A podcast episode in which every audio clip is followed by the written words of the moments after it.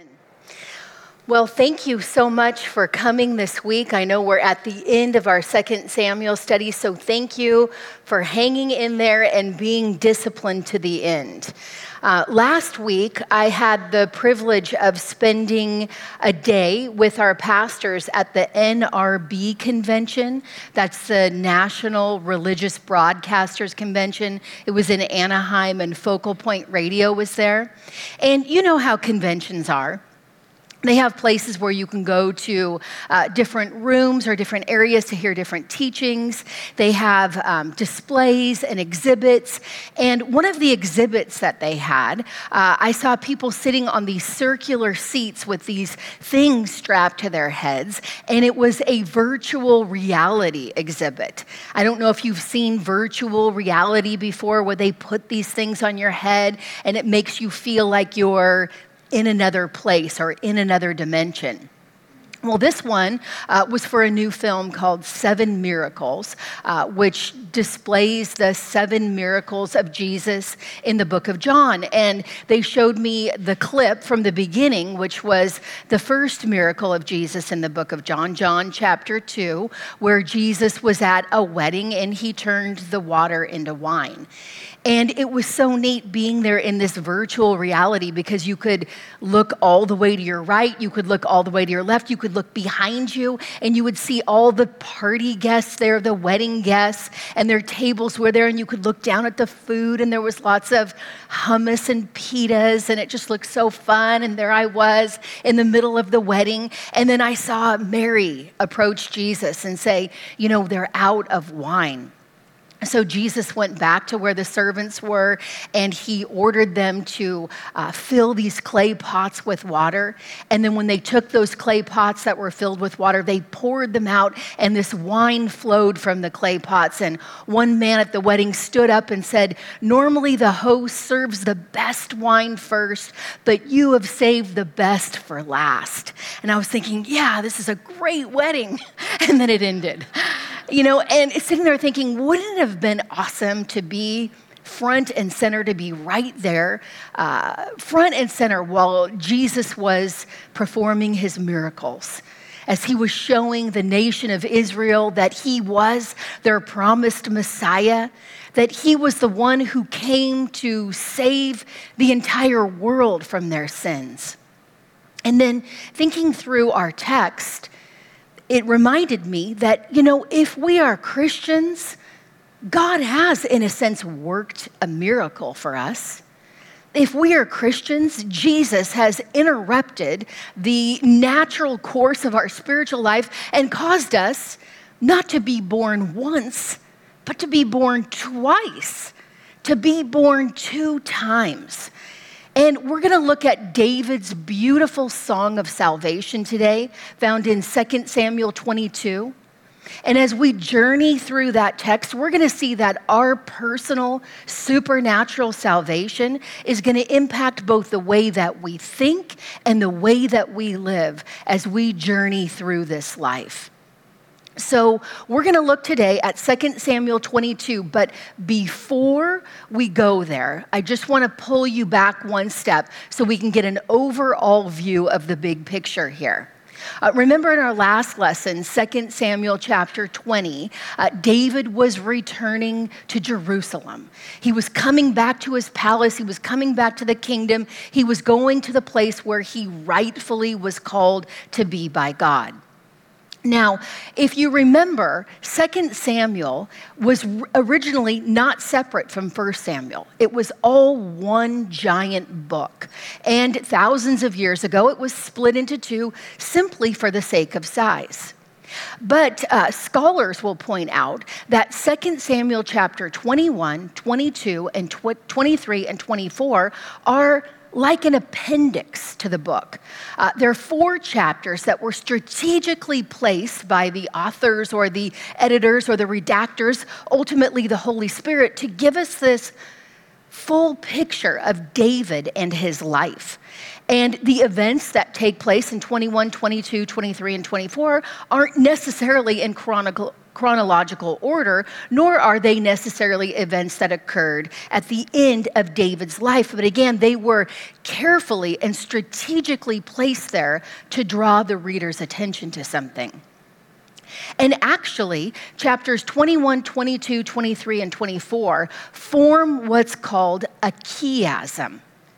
A chiasm is a literary device, it's an ancient literary device that was used by the authors, kind of like a modern highlighter would be used. Uh, back then, they didn't have highlighters to highlight the text, so they would use these chiastic structures to draw our attention to certain points that they really wanted the reader or the hearer to focus on. So we ha- I have a slide uh, that shows the chiastic structure of 2 Samuel 21, 22, 23, and 24. And these chiasms are called chiasms because uh, they're named after the Greek letter X, which is not X, but in the Greek language it's called chi. So, as you can see, the side of the chiasm, the way that it's structured, it looks like the side of an X. And that's why they call this literary structure a chiasm. And in a chiasm, you have a similar thought on the top and on the bottom. And then the next layer down has a similar thought with the layer up from the bottom. And then the center of the chiasm, no matter how many layers it goes, is really the focal point of this literary device, the place where the author wants you to really put your attention. It's like when you throw a rock into a pond and waves ripple out. Those waves ripple out like the layers, but the place of impact is that focal point or that center point. And some have said it's like a sandwich. Uh, on the top and the bottom, you have the pieces of bread, and those two uh, components are the same. And then underneath the bread, you might have, let's say, the lettuce and tomatoes, and those are the same. And when you get to the center, let's say you're looking at a turkey sandwich, you've got the meat, you've got the turkey there, and that's where the focus is to be. But again, it's a way of using ancient highlighters to get our attention.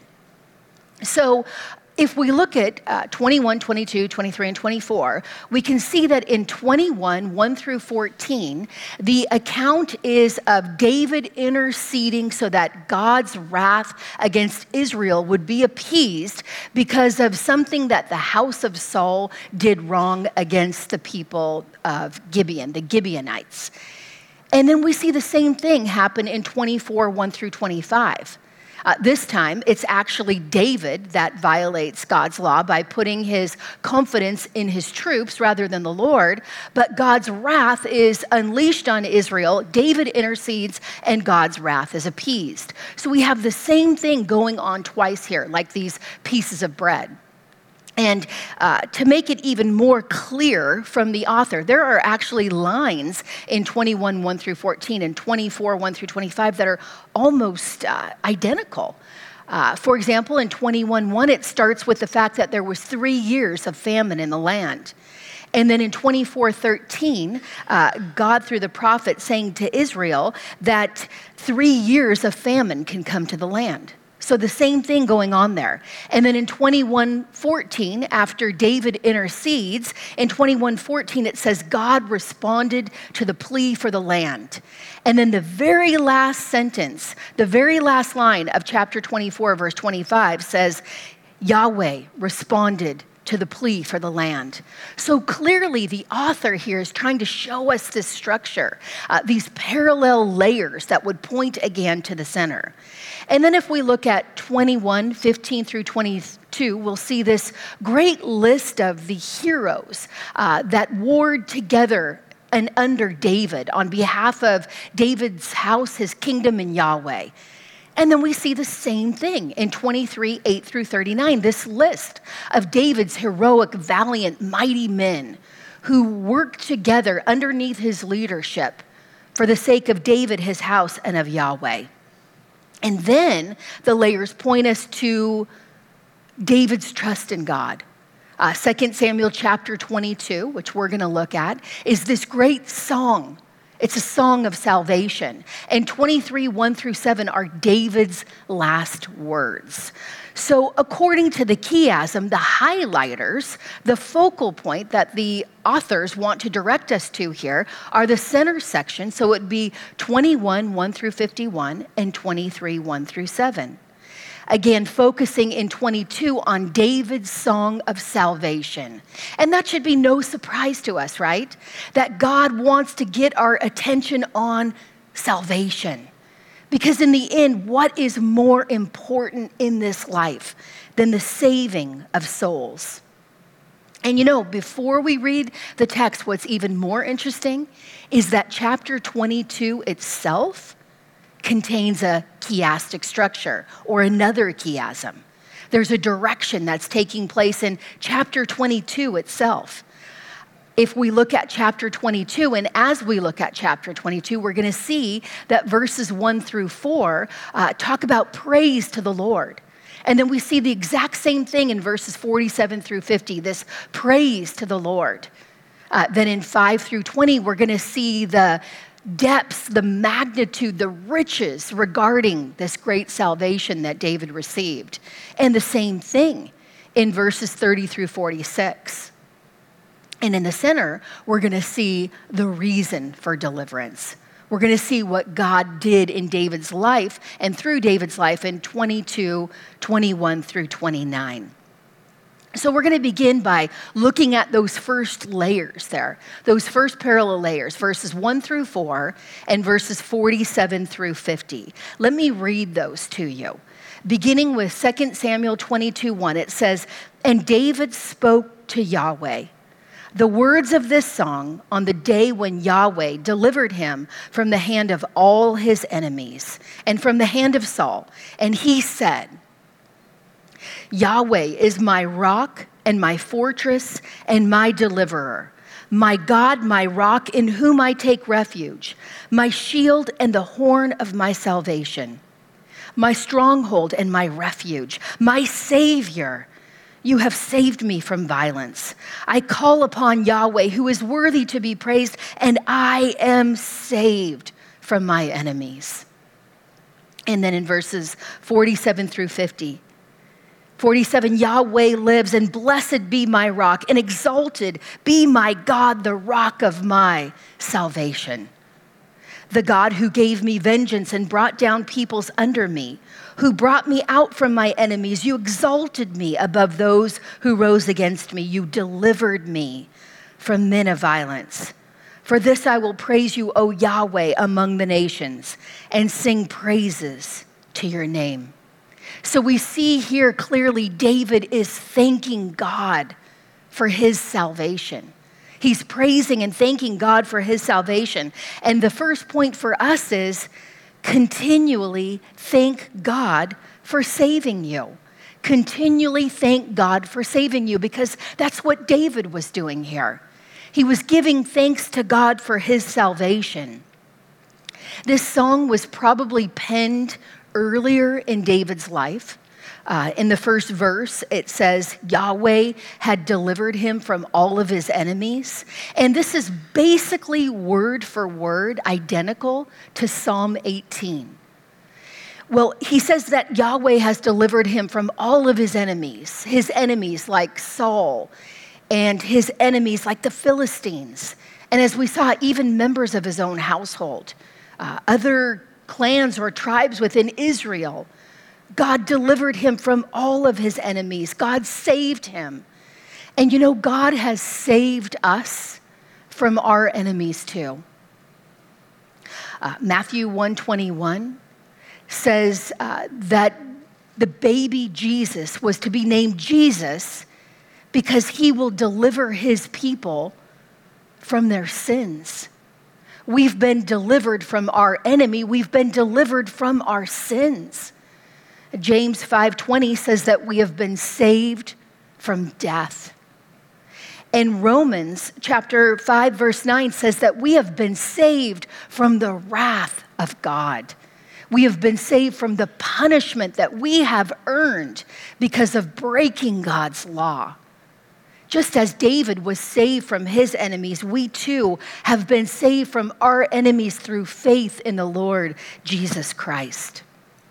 And if we look back at those beginning verses there in 2 Samuel chapter 22, we see that God is called these great uh, things. He's called a rock, a fortress, a deliverer, a shield, a horn of salvation, a stronghold, a refuge, and a savior.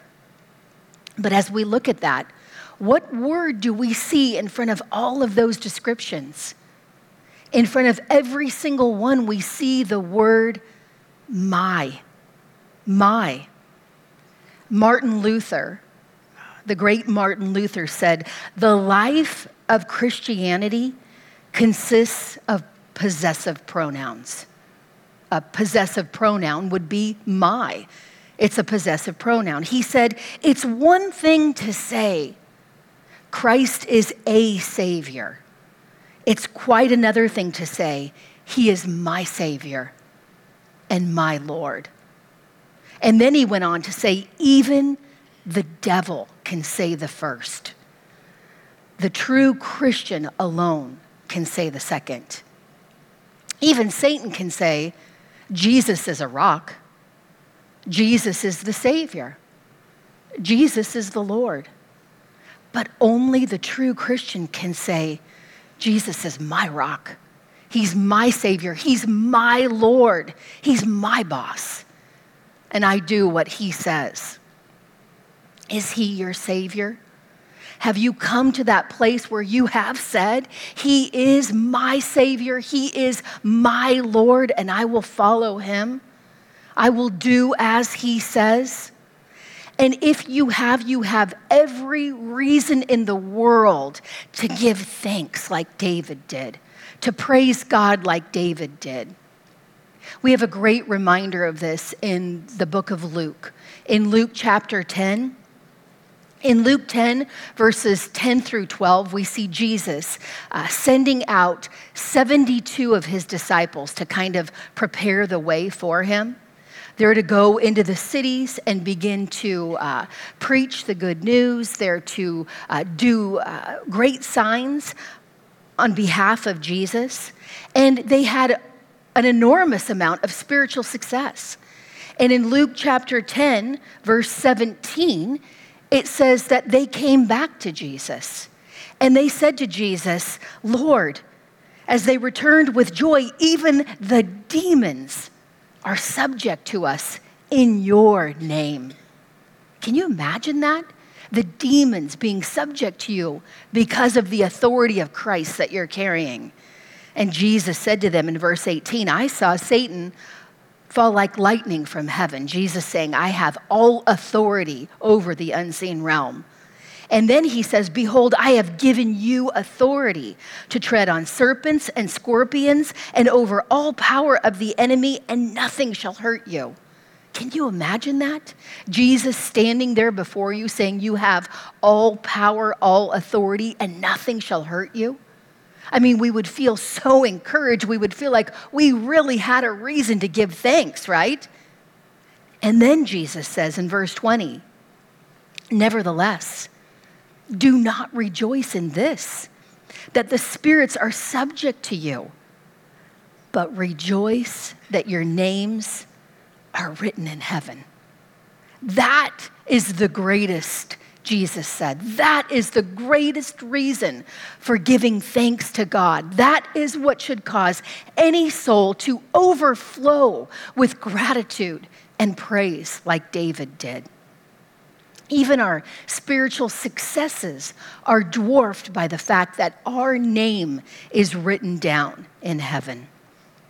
And if you feel at all tempted to yawn internally, thinking, Yes, I know this, I know I'm saved, I got it. The text would drive us to think otherwise. As we look at the second layer here, we're going to see the magnitude, the greatness of our salvation. And these are two large chunks, and I'm going to read through these. So just hang with me as I read through these two large chunks and just listen for the depths to which God went to save David and the victory that God granted to him. It says in 2 Samuel 22, verse 5 For the waves of death encompassed me. The torrents of destruction assailed me. The cords of Sheol entangled me. The snares of death confronted me. In my distress, I called upon Yahweh. To my God, I called. From his temple, he heard my voice, and my cry came to his ears. Then the earth reeled and rocked. The foundations of the heavens trembled and quaked because he was angry. Smoke went up from his nostrils and devouring fire from his mouth. Glowing coals flamed forth from him. He bowed the heavens and came down. Thick darkness was under his feet. He rode on a cherub and flew. He was seen on the wings of the wind. He made darkness around him, his canopy, thick clouds, a gathering of water. Out of the brightness before him, coals of fire flamed forth. Yahweh thundered from heaven, and the Most High uttered his voice, and he sent out arrows and scattered them, lightning and routed them. Then the channels of the sea were seen, the foundations of the world were laid bare at the rebuke of Yahweh. At the blast of the breath of his nostrils, he sent from on high, he took me he drew me out of many waters. He rescued me from my strong enemy, from those who hated me, for they were too mighty for me. They confronted me in the day of my calamity, but Yahweh was my support. He brought me out into a broad place. He rescued me because he delighted in me. And then verse 30. For by you I can run against a troop, and by my God I can leap over a wall. This God, his way is perfect. The word of Yahweh proves true. He is a shield for all those who take refuge in him. For who is God but Yahweh? And who is a rock except our God? This God is my strong refuge, and he has made my way blameless. He made my feet like the feet of a deer he set me secure on the heights. He trains my hands for war so that my arms can bend a bow of bronze. You have given me the shield of your salvation, and your gentleness makes me great. You gave a wide place for my steps under me, and my feet did not slip. I pursued my enemies and destroyed them, and did not turn back until they were consumed. I consumed them. I thrust them through so that they did not rise. They fell under my feet. For you equipped me with the strength for battle. You made those who rise against me sink under me. You made my enemies turn their backs to me, those who hated me, and I destroyed them. They looked, but there was none to save. They cried to Yahweh, but he did not answer them. I beat them fine as the dust of the earth. I crushed them and stamped them down like the mire of the streets. You delivered me from strife with my people. You kept me as the head of the nations. People whom I had not known served me. Foreigners came cringing to me. As soon as they heard of me, they obeyed me. Foreigners lost heart and came trembling out of their fortresses. David goes into this beautiful, detailed description here using this rich language to show that it was God. It was Yahweh who saved him when he was totally doomed, when he was in darkness, when he was in desperate conditions, when he had no hope. Yahweh saved him, and Yahweh empowered him, and Yahweh made him successful. The second point for us is be amazed by the magnitude of your salvation. As David's saying here, he was taken from a desperate situation, situations in which he had absolutely no hope, no possible way that he could save himself or even contribute to the salvation. He depended upon Yahweh and God was the one who stepped in and made everything different for him. And you know, if we're Christians, God has done the same thing for us. Unless God had stepped into our lives, we too would be desperate and we would be doomed. That's what Ephesians 2 1 through 3 says. If you look over at Ephesians chapter 2, verses 1 through 3, it begins by talking about our status, where we were apart from God. It says, You were dead, dead, doomed, desperate. You were dead in the trespasses and sins in which you once walked, following the course of this world following the prince of the power of the air, the spirit that is now at work in the sons of disobedience, among whom we all once lived, every one of us.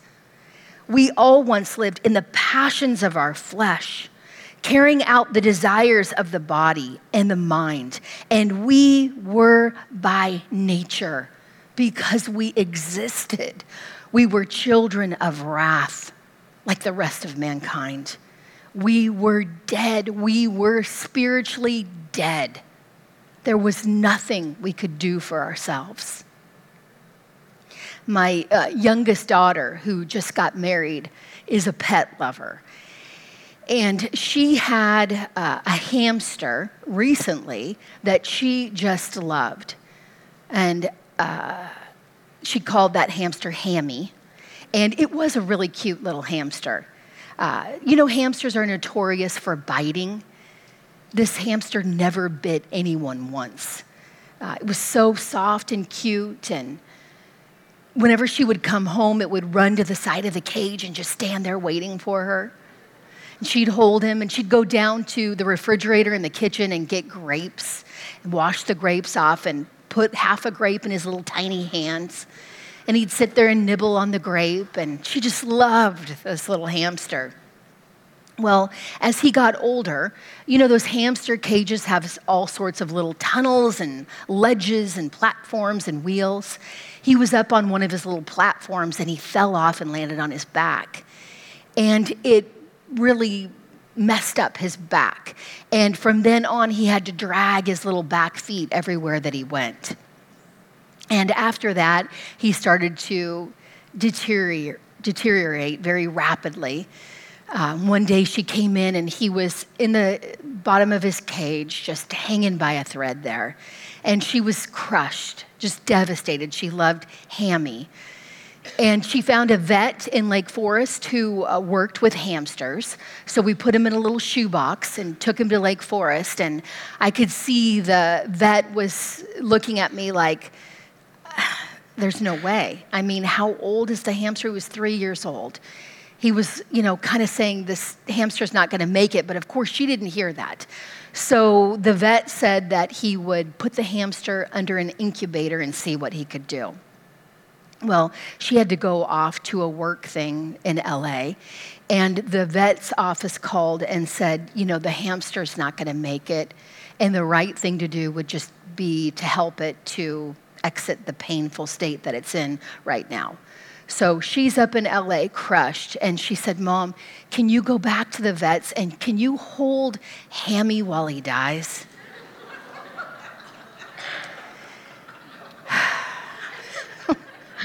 I'm like, Can I bring my laptop? no. no but you know she loved that hamster. So i went down there and uh, the vet came into the room and gave hammy a little injection and he died. Seeing that little furry guy you know so bubbly and full of life now he was just stiff and dead.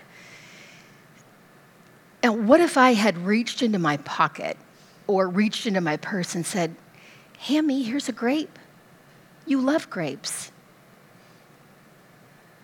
would the hamster respond? Would he take the grape?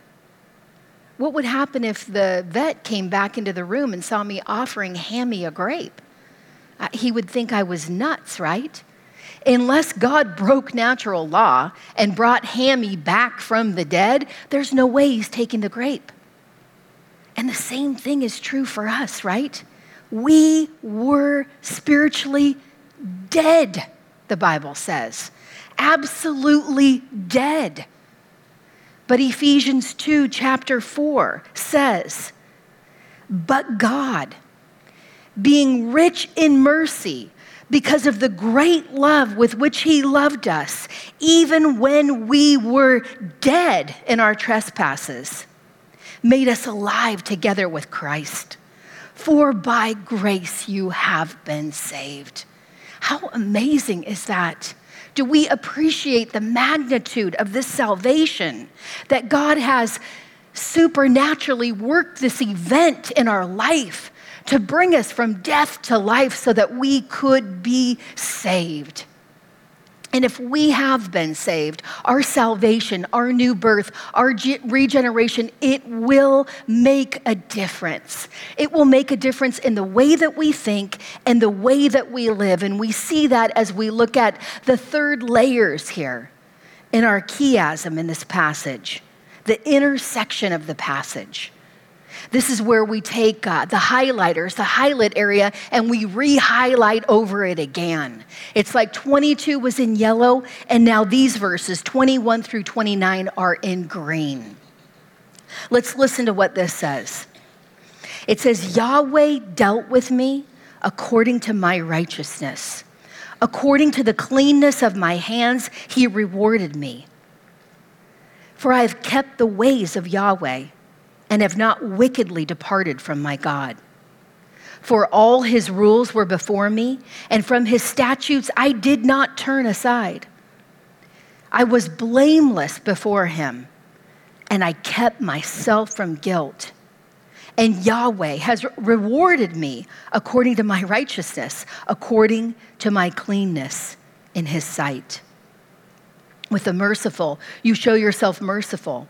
With the blameless, man, you show yourself blameless. With the purified, you deal purely. And with the crooked, you make yourself seem tortuous. You save a humble people, but your eyes are on the haughty to bring them down. For you are my lamp, O Yahweh, and my God lightens my darkness. Well, as we look at this intersection here, this focal section, is there anything strange about what David's saying? As he says there in verses 21 through 25, that God dealt with him according to his righteousness, the cleanness of his hands. He's kept the way of Yahweh. Did God save David because he was good? Because he was righteous? Because he was blameless? Absolutely not. No, that's not what this text is saying. Uh, for example, in Psalm 130, verse 3, it says, If you, O Yahweh, should mark iniquities, O Yahweh, who could stand? Not one person could stand before God because we've all sinned. But what David is saying here, he's saying that because of those layers, because God rescued him from death, because God delivered him from death, because God saved him, because God made him blameless, he would now live consistently with that blameless status before God. And that's our third point. Live consistently with your true identity. Live consistently with your true identity. Because if you are a Christian today, if God has taken you from death to life, if God has allowed you to experience a new birth, a rebirth, being born again, then you are positionally blameless before a holy God. If you were anything less than blameless, anything less than righteous, anything less than perfect, you could not be in an intimate relationship with God. But because we are in Christ, we are holy. How amazing is that? Ephesians chapter 1 verse 1 Paul addressing the church at Ephesus there calls the believers the saints who are in Ephesus. And the same thing in Philippians 1 1. The address is to all the saints. And Colossians 1 2 to the saints. The saints are the holy ones, the ones who have been made holy, the ones who have been made blameless, the ones who have been made perfect in Christ. And again, if we have been made perfect, we need to live, to choose to live consistently with this great calling. And not only do we need to, but you know what? We will. We will. When God works that miraculous conversion within our heart, He rewires us from the inside out and He causes us to live differently. Think about what Ezekiel said thousands of years ago in Ezekiel 36 25 through 27. God saying, I will sprinkle clean water on you, and you will be clean from all your uncleanness. And from all your idols, I will cleanse you. God will make us purified and blameless and holy. And I will give you a new heart and a new spirit I will put within you. And I will remove the heart of stone from your flesh and give you a heart of flesh. And I will put my spirit within you and cause you to walk in my statutes and be careful to obey my rules. God says when He regenerates us, when He takes out our rock hard heart and gives us a heart of flesh, when He fills us with the third person of the triune God, His Holy Spirit, He then causes us to live differently, to desire to obey His rules. And we see the same thing in the New Testament. In Ephesians uh, chapter 2, verses 8 through 10. I, Ephesians 2 8 and 9, these great verses about how none of us can save ourselves. We need God to interrupt there. It says in verse 8, For by grace you have been saved through faith. And this is not your own doing. You didn't do it. You didn't have the faith. It says it's the gift of God, not a result of work, so that no one may boast.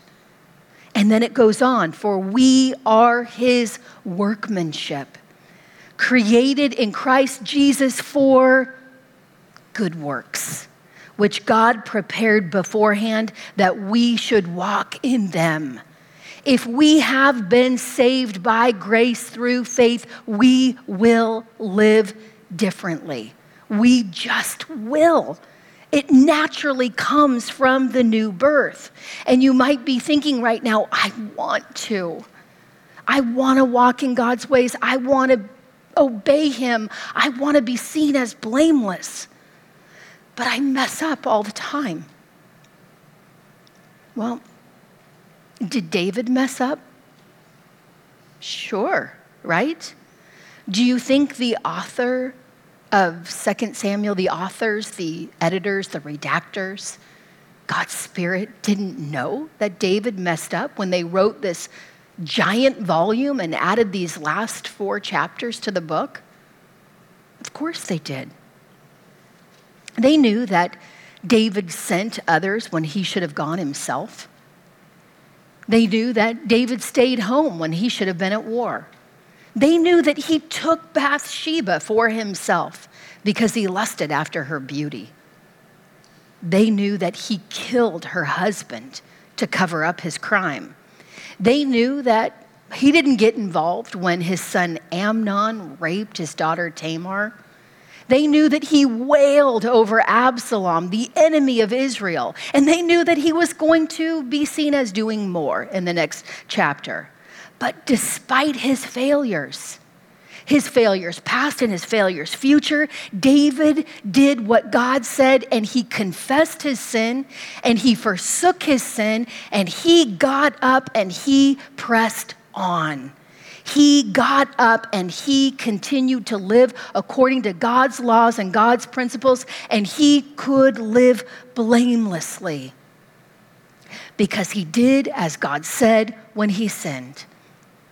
And that's why we see later on, thousands of years later, or a thousand years later in the book of Acts, Acts 13 22, it's recorded of David. It says, God saying, I have found in David, the son of Jesse, a man after my heart who will do all my will. Unbelievable, right? How amazing is that? How encouraging this should be for us. It's not about our failures. It's not about our sins. It's about us doing what God says when we fail, when we sin. It's about coming to Him in confession and repentance, forsaking our sin, getting up and moving forward, being obedient to His word. If you failed, and I know you have, we all have when you fail, don't get discouraged. Don't become spiritually paralyzed. But do what David did. Don't think you're useless or you're benched now forever. Do what David did. Confess your sin, forsake your sin, get up and do what's right. Because he has made us blameless, we can now choose to live blamelessly. And you might think, how do we choose to live blamelessly? No one can live blamelessly. Um, yes, we can. We have to remember there are two types of blamelessness. There's that vertical blamelessness that would be us standing for, before God saying we are sinless and no one, no one is there. No one is there, no one ever will be there. But horizontally in our relationships with one another, we can live blamelessly. We can live the way that God's called us to live. And you know what? We see this all over the Bible. I, I mean, think about the book of Job. In Job chapter 1, verse 1, for example, God said there was a man named Job, and that man was blameless and upright. Didn't mean he was sinless, but he was blameless. He obeyed God. In Luke uh, chapter 1, verse 6, uh, Zachariah and Elizabeth, the parents of John the Baptist, it says that they were righteous before God and they walked blamelessly. That means when they sinned, they confessed their sin, they forsook their sin, and they desired to obey God. In 1 Timothy 3 2, it says that an overseer or a pastor, he must be above reproach someone that you can't find fault with. And when they sin, they will confess and forsake and do what's right before God. 1 Timothy 3:10 talking about a deacon, a key servant in the church. It says they must prove themselves blameless. 1 Thessalonians 2:10 Paul saying to the church there at Thessalonica, he said that we lived holy and righteous and blameless in our conduct towards you. And you might think, okay, I just need a little push though. How do I live blamelessly? What are some things I can do to live blamelessly? And you know what? There is one last chiasm in our passage here, in the center section, that will give us a few quick tips. If we look at chapter 22, verses 21 through 25, there is a final chiastic structure. It's like we've got 22 is the yellow highlighter, 21 through 29 is the green highlighter, and now there's a sharpie over the center of this chiastic structure here. In 21 through 25, it says, if you look at 21 and 25, you're going to see the same thing there. The Lord dealt with me according to my righteousness. According to the cleanness of my hands, he rewarded me. And then look at 25. Yahweh has rewarded me according to my righteousness, according to my cleanness in his sight. The same thing. There's the bread layers again. And what's this saying? It's saying that David remembered that God rewards obedience. And it's so important, if we want a tip here, to remember that God rewards obedience. Keep that branded on your heart and your mind. God rewards obedience. He does. He rewards obedience. And we all want to live in a way that we look back over our life and say, I have no regrets. And if we live obediently, if we do things God's way, we can look back over our life with minimal regrets. Doesn't mean we're going to have easy lives, doesn't mean we're going to have painless lives, but we want lives without regret. We want lives that God will reward and say, Well done, good and faithful servant. You did as I asked you to do.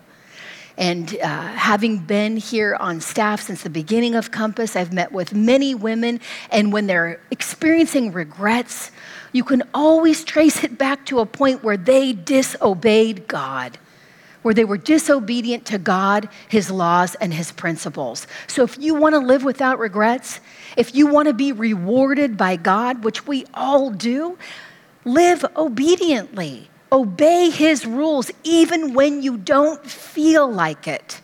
Do what he says, and you will be blessed. And then the second layer here, it says, I have kept the ways of the Lord.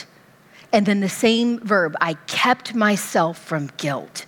And that keeping there is like a restraint, it's like a holding back there. And you know, when I think about being kept from guilt, being held back, being guarded from guilt is literally what the verb would say. I've guarded myself from guilt. We sometimes need people around us to help us, to help us be guarded against guilt, guarded against sin, so that we can be careful and be guarded to keep the ways of the Lord instead. You know, I think about uh, when you're guarded. Uh, if you were, uh, you know, on the playground at school, let's say, and we've been on the playground at school, let's say, and there's a fight that's going to break out.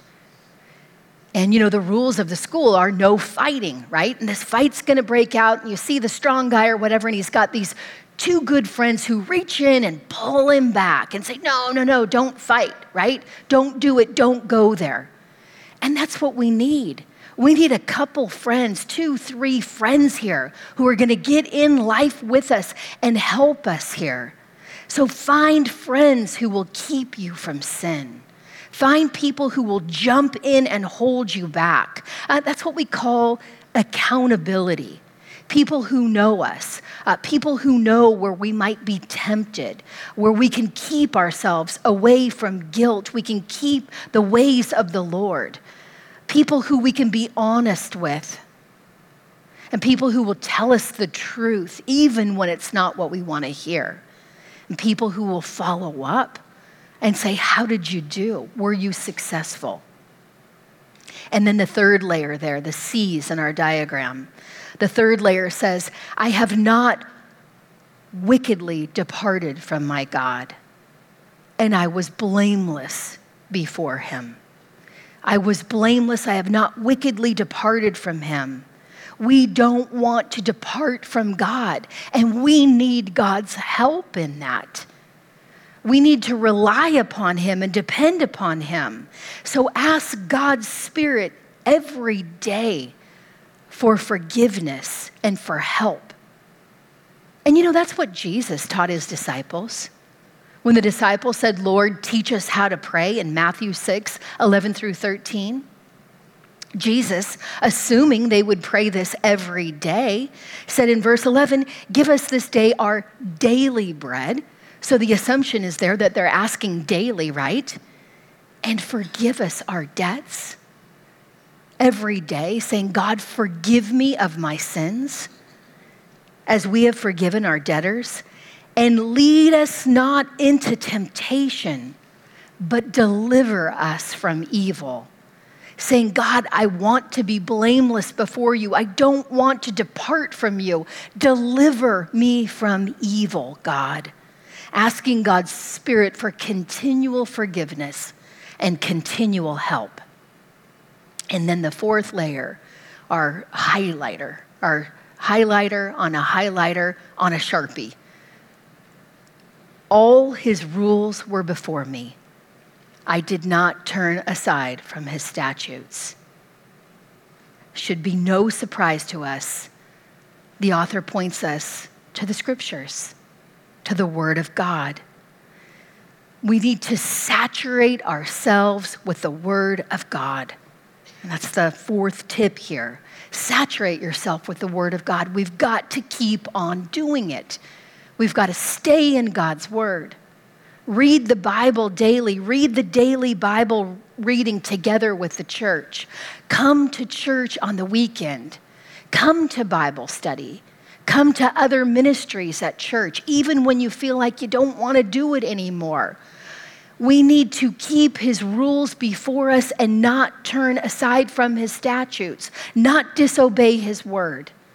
Because when we go back out into the world, when we go back to regular life, all the messages that we hear are going to put our focus on self, and they're going to tell us a different message.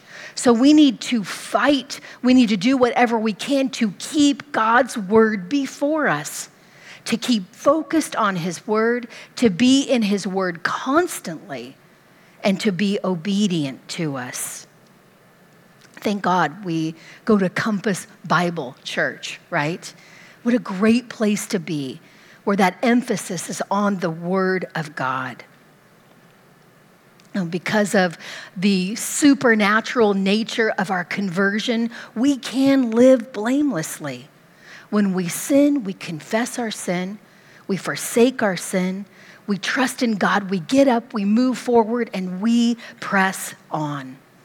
In the final verse in this chapter, uh, verse 21, scholars have said it's a postscript or like a PS. David says, Great salvation he brings to his king and shows steadfast love to his anointed, to David and his offspring forever. David trusted that he was the anointed of God despite all of the troubles and trials and hardships that he faced in life. And he believed that God was going to keep his promise not only to him, but to his offspring. He took God's word at face value and depended on his promises. God's promise to forgive him, to save him, and to make a difference in and through his life. We need to be in the same place. When we look in the mirror, do we see a broken sinner or do we see someone who has been saved by God's grace? Do we see a woman who loves her Savior more than she loves her sin? If so, let's show the watching world what this new birth means, what our regeneration means. Let's show the new the world what this salvation that God has wrought within us really looks like. Let's go out and determine to do things his way. Let's pray. God, thank you so much for your word. I thank you for this rich text of 2 Samuel chapter 22. I thank you, God, that we can see David's gratitude, his praise, his thanksgiving for his salvation. And God, we just want to, together with him, say, Thank you, Lord, for saving us. God, thank you for using this text to remind us, to awaken within us a knowledge of how much you did to save us, uh, how great the wonderful magnitude of our salvation, Lord God.